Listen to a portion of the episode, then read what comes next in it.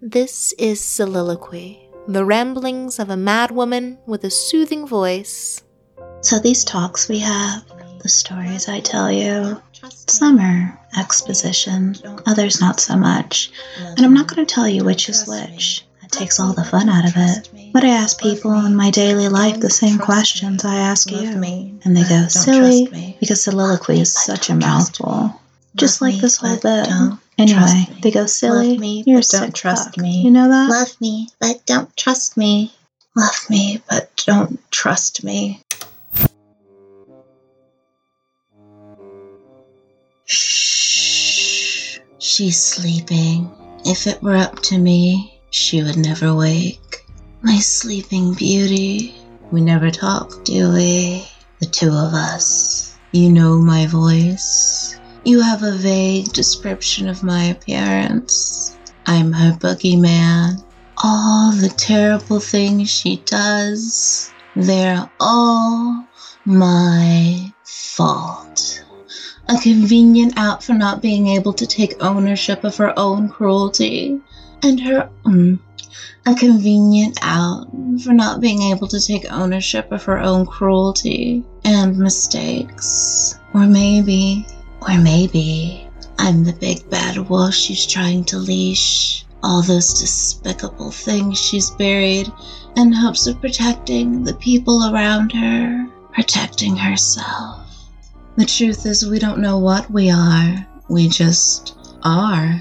Why does everything need meaning? Do you question our existence? I don't. What is the difference between you and I?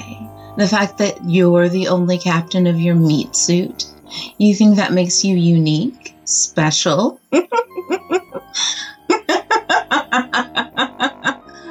You're nothing unless you put value on yourself. Money is just paper, maybe a number on a screen. You all put value on it, and that's what makes it valuable.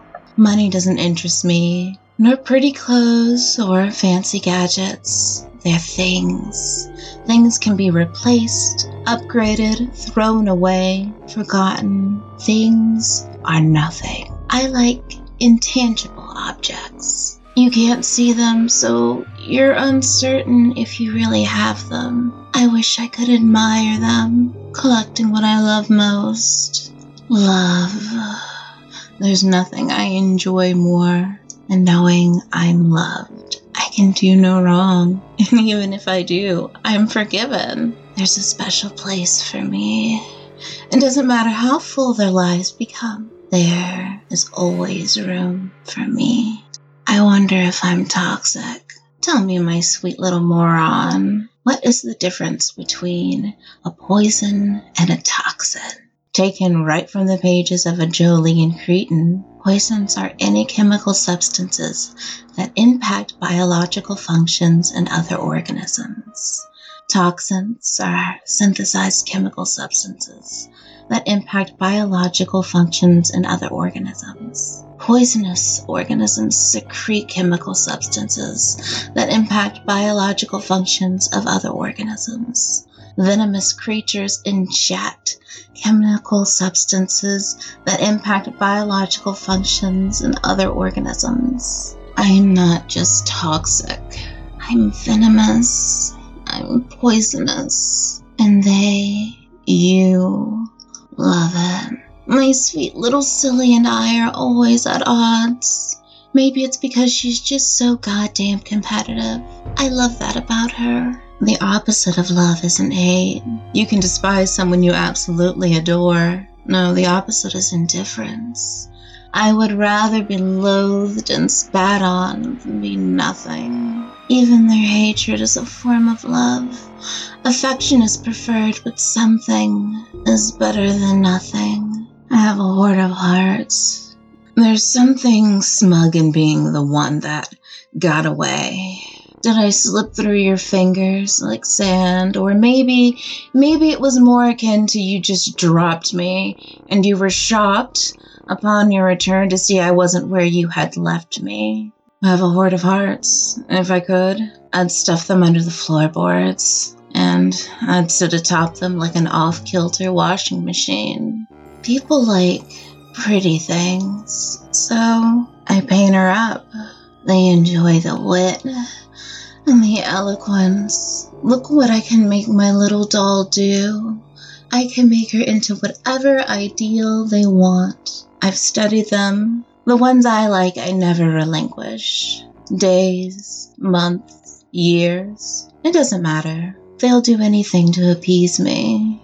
The ones that lose their novelty are troublesome, especially when they forget their place. There's a trick for them. Do something mildly unforgivable. Set out some bait and lure in something precious. Something they are certain of. That certainty. That ego, that narcissism. They have blind faith, and once it is tainted, they will have to choose. Keep the thing they hold precious, or attempt to hold on to both of us and think of the almost betrayal every time they look at me. It was, it is so easy. People are so predictable. Thank you for listening to this episode of Soliloquy, Conversations, and Letters. If you enjoyed this episode, please rate and review us on Apple Podcasts or wherever you find podcasts. Terminal by Kevin MacLeod. Gagagool by Kevin MacLeod. All other sound effects from Zapsplat.com. Thank you, and we'll see you next time.